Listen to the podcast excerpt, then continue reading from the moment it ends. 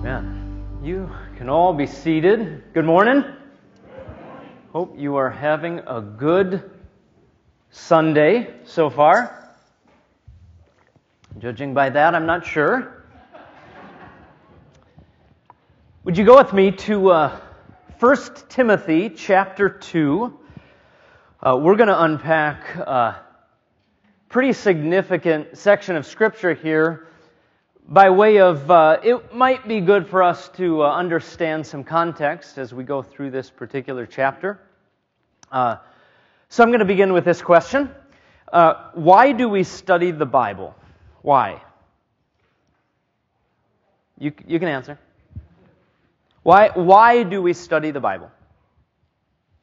Profitable for teaching. Profitable for teaching, that's right. And that would include kind of where I'm going with this. And that would be so that we would understand it and then we would apply it, right? Uh, why else might we study the Bible? You kind of, yeah, it's the words of the living God.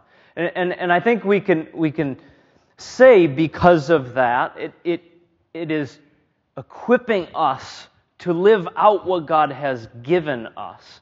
In fact, it's. Uh, the apostle Paul that says to Timothy in 2 Timothy, and we already covered that in 3:16, that these are these words are God breathed and they're profitable for teaching and for rebuke and correction, so that the man of God may be trained in righteousness. And so, being that they're living and active, uh, they they not only teach us, uh, they they equip us for daily life. All that to say this. Uh, today we're going to do uh, some understanding. Today we're going to study a bit.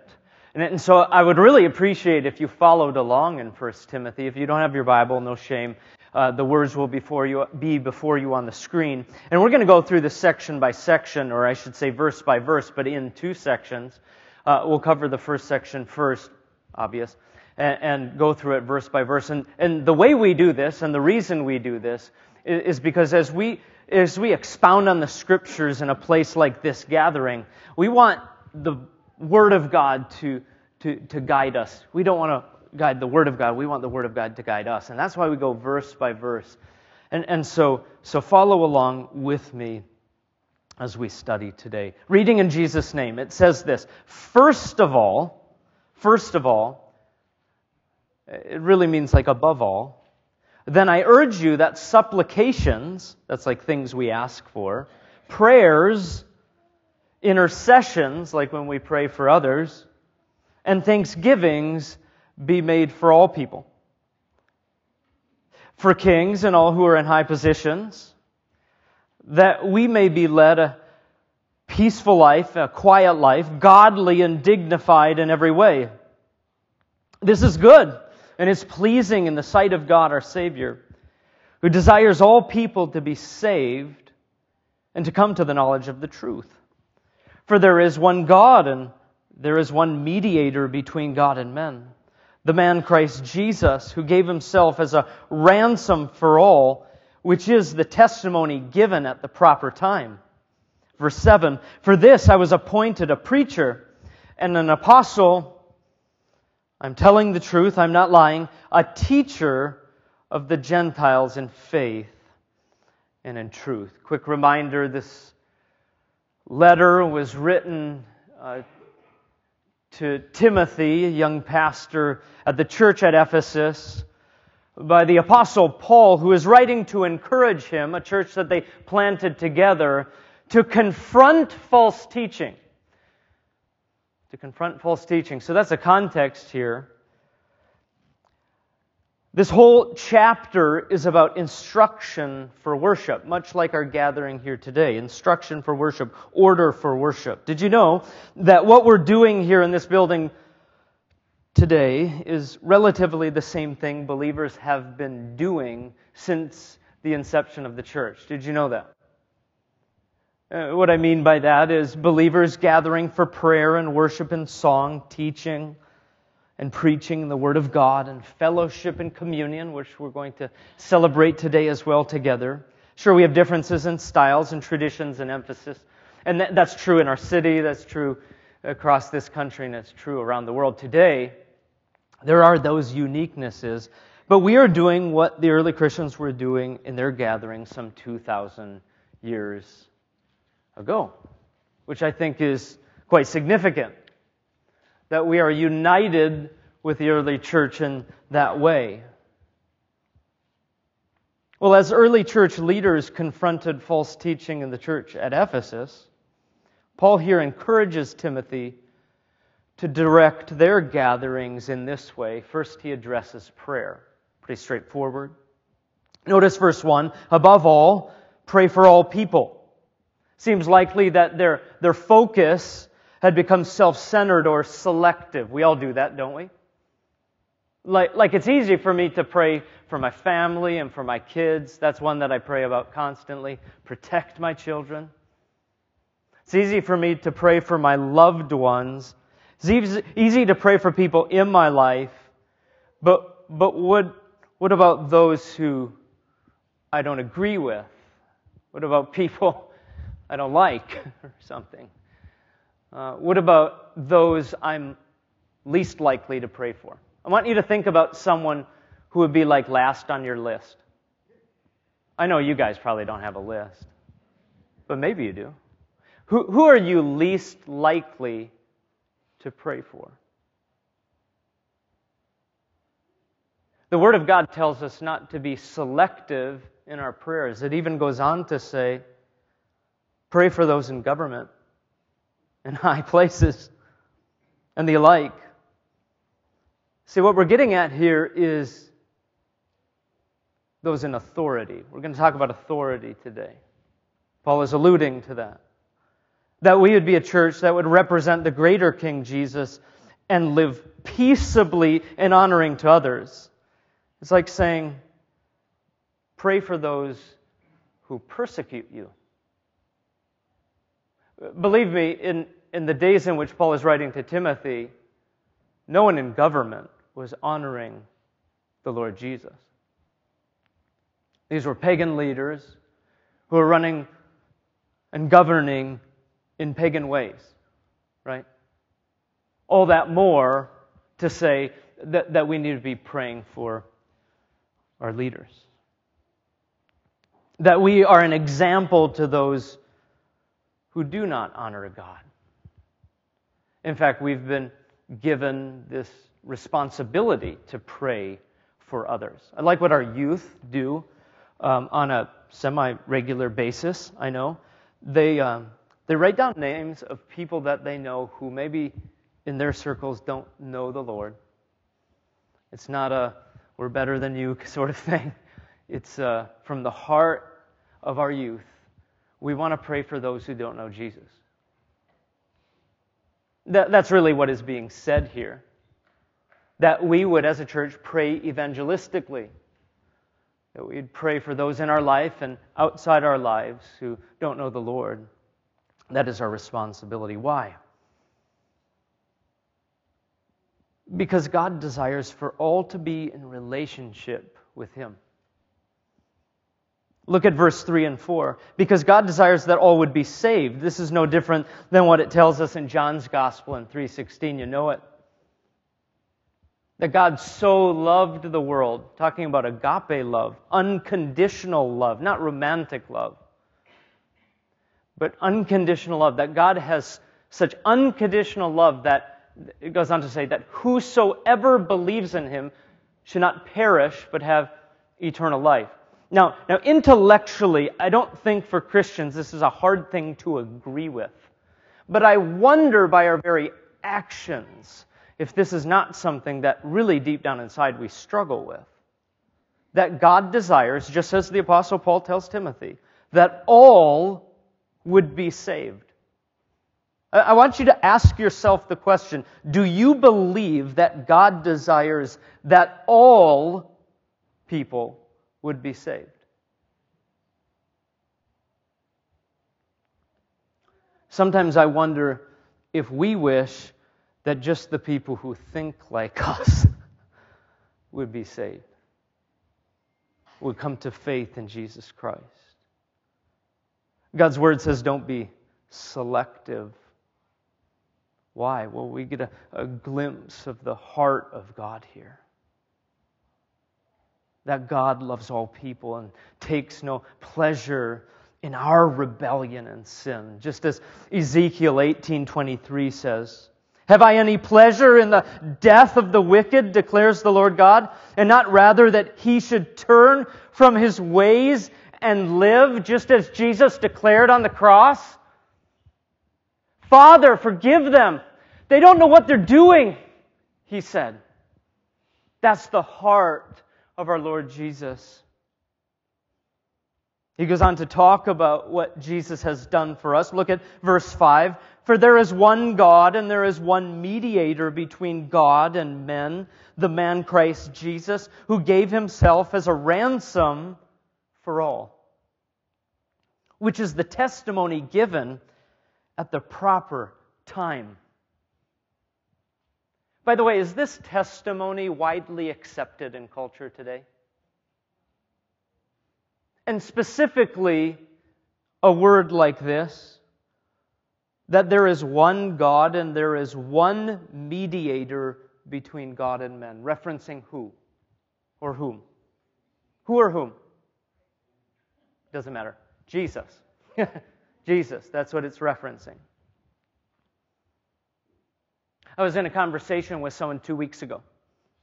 I don't say this to disparage this person. We had a wonderful conversation, but this is what I was told Jesus is the only way in the Christian religion. But other religions have their own way too. Think about that statement for a second. Maybe you tend to think this way. Maybe you're tempted to think this way. The, the problem with this sort of thinking is, first of all, if all things are true, then nothing can be really true. The, the other issue with this statement is it's a true statement in itself. So, what we're saying now is that what's true for one person is not true for another, and that's the truth? You see what I'm saying? No, that's a contradiction of reality. You're either in this room or you're not. I don't think that. I know that. You agree? Not a popular set of verses here. Yes, verse 5 is very exclusive in its statement, based on the understanding that there is only one who offers salvation. Why? Because only one laid down his life. Only one was the perfect sacrifice for the sins of the world.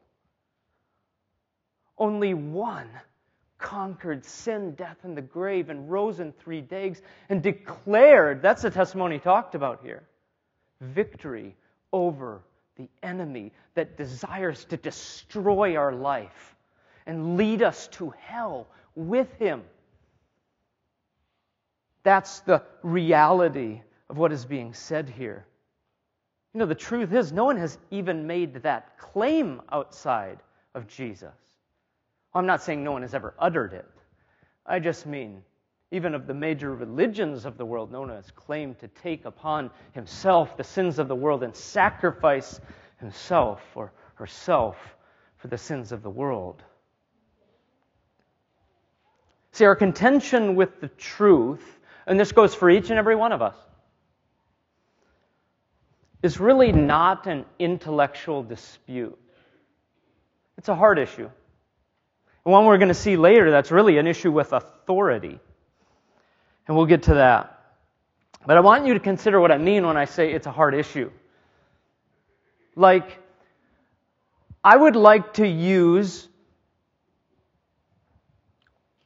arguments against God's Word because I feel like they don't sit well with me, and I would rather do what I want to do because I want to be in control of my life.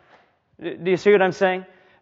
We come up with arguments and justifications in our life to say, well, I think this is the right way because I want to do the things that I want to do, and I don't want anyone telling me not to do them. Our contention with the truth it's really not an intellectual contention. It's a, um, it's a heart issue. And it has to do with authority. Let's just put it this way there is only one who has the authority to determine truth, the one outside of time and space, the one who created all things. Moving on. Look with me at verses 8 through 15.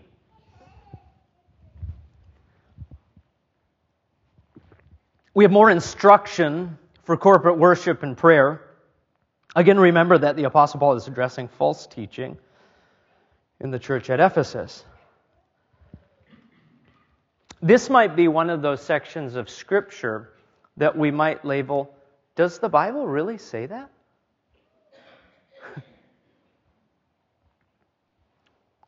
it says this I desire then that in every place the men should pray, lifting holy hands without anger or quarreling.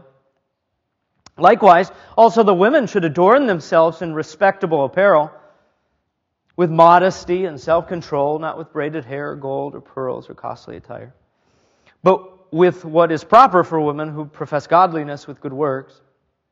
Verse 11, let a woman learn quietly with all submissiveness. Still with me? Verse 12, I do not permit a woman to teach or to exercise authority over a man. Rather, she is to remain quiet. For Adam was formed first, then Eve, and Adam was not deceived, but the woman was deceived and became a transgressor. Yet she will be saved through childbearing if they continue in faith and love and holiness with self control. I've only one time when I was preaching had someone scream at me and walk out. No, I'm serious. it's only happened one time. I've had people walk out. But scream at me and walk out. Only once. It was very uncomfortable. But let me just say that about this scripture text, because maybe it doesn't make you feel uncomfortable at all, and maybe for some it makes your skin crawl. I don't know. But let me tell you, if the Word of God isn't working in our hearts and making us a bit uncomfortable, something is wrong. I'm serious. It should do that as we unpack it and study it. The first part of this section of Scripture addresses a group of men who are getting caught up in angry doctrinal disputes. Uh, there was likely at Ephesus infighting between certain people within the church, and it was coming out in the place of worship, in their gatherings. Imagine the disorder that that alone was causing. And the Apostle Paul encourages Timothy teach the men how to pray. Teach the men how to pray. You know, the church is only as strong as the men of the church. I say that with all respect to all people. What I mean by that is God has given men, hear me out. God has given men in both the home and the church a very unique role of spiritual leader. And when we don't take on that leadership role, everything suffers. We see it in society today. You want to affect society in one way? have men lead as godly and righteous, lead their homes, raise their kids, put the Lord first in their life and not themselves. That alone would change society as a whole. But we don't see that. Just like things weren't going well in the early church. And so Paul first addresses the men. The second part is about a group of likely wealthy women in the church who we learn later we're looking, we're likely overlooking not, not welcoming the less fortunate in the church, by, by way of dressing immodestly or creating division, both with their attitudes, maybe their focus in worship, that sort of thing. Making church about a fashion show, so to speak. We wouldn't do that. But also by usurping others who are in leadership or authority. So, so Paul addresses the church in this way. How do we make sense of what we read here and how does it apply to us? Like, like can we apply this to our lives today? It's why I said at the onset of the, of the talk today that we sometimes we open up the scriptures and we ask the question, what does this mean and what does it mean for us? Well, there's really only three ways we can look at it. Number one, that it means women should not teach in the church at all. In other words, they should not talk at all. Which, by the way, over church history, um, has been an interpretation that people have held to. In fact, someone said after the first service to me that in their church growing up, that that was a thing. Secondly, does it mean women who are educated the way men are can teach in the church? Now, the reason for this is we know that there was there was an education disparity disparity excuse me, between men and women in the day in which the Apostle Paul is writing to Timothy. And, and that certainly is a part of what's going on here. Um, that, that likely uh, there was infighting and things weren't things were disunited on, on a ga- in a gathering because both men and women were fighting, and, and, and some saying things that were not biblical, that sort of thing. Keep in mind, of course, we're addressing error in the church. Thirdly, um, these, these verses uh, could, could be, I guess, applied in this way that, that what is written here is only written to the church at Ephesus. Well, I don't know where you sit on this yourself. Uh, believe me, as a pastor, I assume nothing. I, I, I, believe that we would have all three thoughts represented here in the church, in a church this size. Um, I, I don't think for one second that just by this, you know, preaching today, I'm going to change your mind about any one thing. But I, I do want the Lord to work in our hearts as we apply it today. So here are some thoughts of my own. I believe guided by the Holy Spirit. Number one, church, we must be very, very careful not to allow our culture to dictate how we interpret the scriptures. If men have a particular role in the church that is ordained by God, and we should serve those in the church and God in this way. Don't be so quick to think that we've woken up to some new understanding today because we are so much more intelligent than they were back in the day.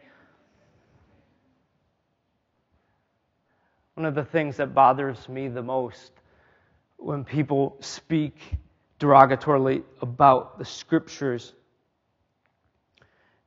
is when they say something like, well, that's just kind of an outdated book because that is a gross misunderstanding of context, of understanding of, of, how it applies. Yes, every book in human history has been written in a time and a context. And so we consider all of those things. And we must never, and I mean never, allow culture to dictate what we believe about God's Word, for our culture is more confused confused than ever before. I mean, what we hear one day is gone the next day. And so we must be very, very careful. Secondly, as I kind of already alluded, the Bible was written in a particular time and culture, and for that we need wisdom as to how we might understand and apply the Word of God. I mean, we have to deal with cultural nuances all the time in the text. We do this all the time. I mean, there are many things in the Bible that we use discretion on in relationship to how we apply these verses to our lives. We all do it. No one applies every single thing that has been said in the Word of God exactly the way it's been said. I'll give you an example. In the book of 1 Corinthians 11, Paul writes instructing men and women about worship practices and prayer, just like he does with Timothy here in 1 Timothy. But in this particular teaching, the church is in dispute about the use of praying without a head cover. We didn't cover this in seminary. By the way, some people still practice this today, and in some cultures, this means a lot, depending upon what religion you are. The head covering in Europe in the first century carried with it a particular connotation.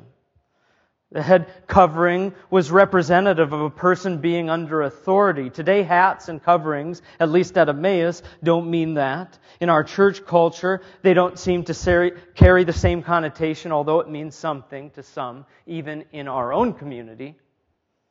And so we don't, in this sense, apply it. But just so that we're careful not to pick and choose, I want to say we must deal with interpretation and what I'll just call grammatical analysis in one way or the other. One example we actually have in our text. That verse 12, and I'll read it again for you, says, I do not permit a woman to teach or to exercise authority over a man. Rather, she is to remain quiet. That's ESV. That same word for quiet is also used in verse 2 for kings and all who are in high positions that we may lead a peaceful and quiet life. Interpreted a bit differently, quiet life or peaceable. And that's what that word means literally. It means tranquil or quiet life. To lead a peaceful church, and quiet life, then does not mean to be mute. It means stop stirring up drama and discord, which we all could hear. Every one of us. On top of that, as we even consider something like this, we have to use both what we call exegesis and eisegesis. Still with me? What I mean is, as we interpret the text, we take what is in the chapter, in the verse, in the book, and the, the surrounding verses, and, and we, we look at it and compare it to the context in which it's written. But we also look at the Bible as a whole as we interpret Scripture with Scripture. So let's do that right now, real quick. You guys still with me? All right? 1 Corinthians 11:5 talks about women praying and prophesying in the church. Romans 16, 1 through 4 and 7 commends Sister Phoebe, a servant of the church, also Prisca and Aquila, which Paul calls my fellow workers in Christ, who risked their necks for my life, to whom not only I give thanks, but all the churches of the Gentiles give thanks as well. Verse 7 says, Greet Andronicus and Junia, my kinsmen. Acts 18:26 says he began to speak boldly in the synagogue, but when Priscilla and Aquila heard him, they took him aside and explained to him the way of God more accurately. That one's interesting. Leading me to just simply say this these verses do not prohibit all speaking and teaching in all forms in the church. Uh, but there is a greater principle about authority. One thing which appears very clear to us in Scripture is that men and women have different roles within marriage and the church. Children and parents have different roles in the home and the church. Leaders have different roles than those in non leadership positions. For God has established an order, just as we see in the Godhead. Father, Son, and Holy Spirit.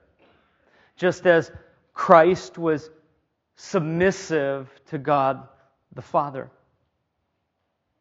I find it interesting that in our culture today, even in the church, the idea of submissiveness carries with it a connotation of something lesser than.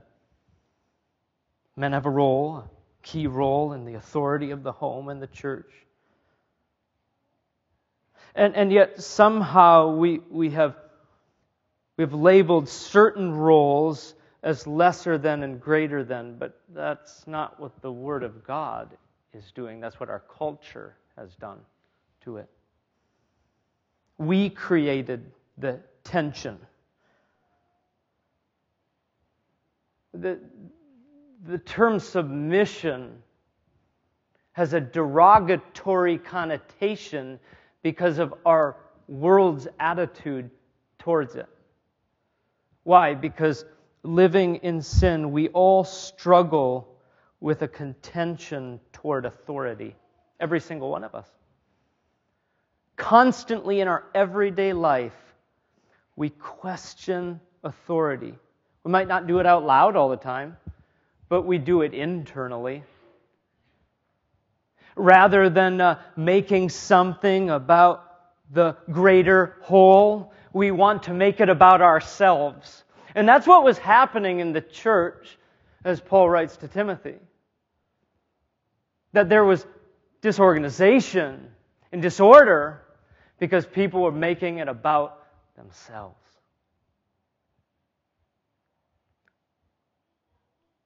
I'm reminded of what James 4 7 says Submit yourselves, therefore, to God. Resist the devil and he will flee from you.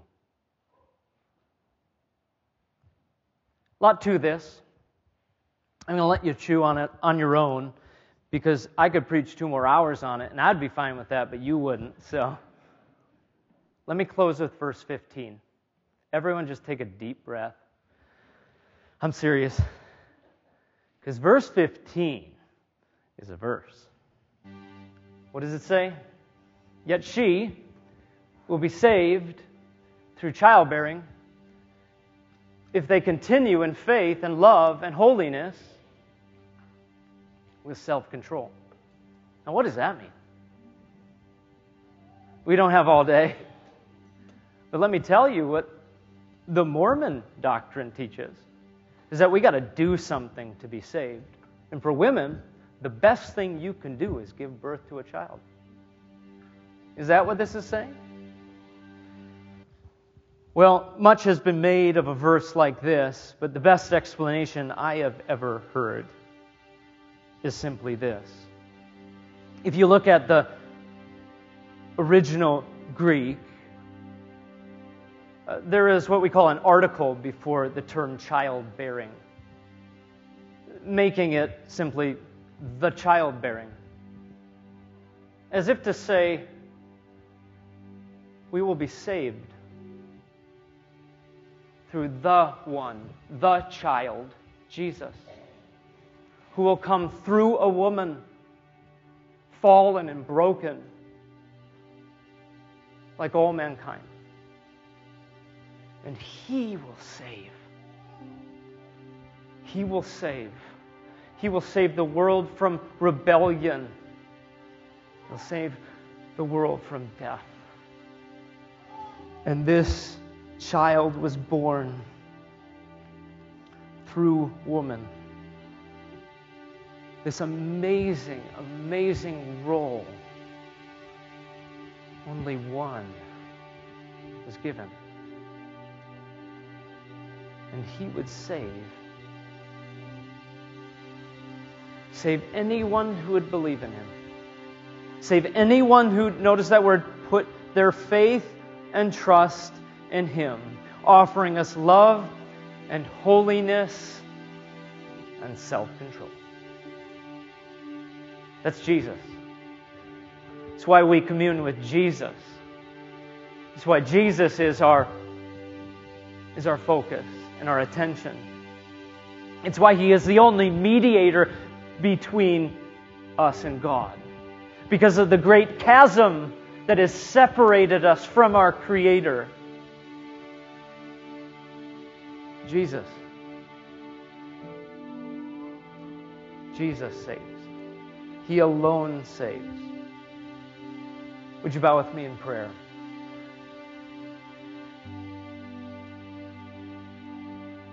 Lord, our struggle with authority is, is a fleshly thing that, that we deal with every day of our lives. That, that we have a bent to want to do things our way, control things. And, and we don't really want anyone telling us what to do. But Lord, you desire that we would be submissive to your authority in order that we would not only live peaceably with one another, but that we would be an example for the one who came to save. So that the world would know that salvation is found in Jesus Christ, who loves and desires that all would come to the knowledge the truth. And so we declare that today, Lord, and we submit to your authority, and we ask you, by your grace, that you would fill us and you would shape us and you would mold us as only you can. As we now turn our attention to your sacrifice in what you have done for us and receive you into our hearts, Lord. I pray that with contrite hearts we had come before you and we'd lay down the things that we must surrender to you in order for us to grow into men and women of God you desire us to be in the church you desire for us to be as we represent Jesus you to the community and to the world. Lord, thank you for the work you do in our hearts through your word. We ask your blessing as we go from here in your name. Amen.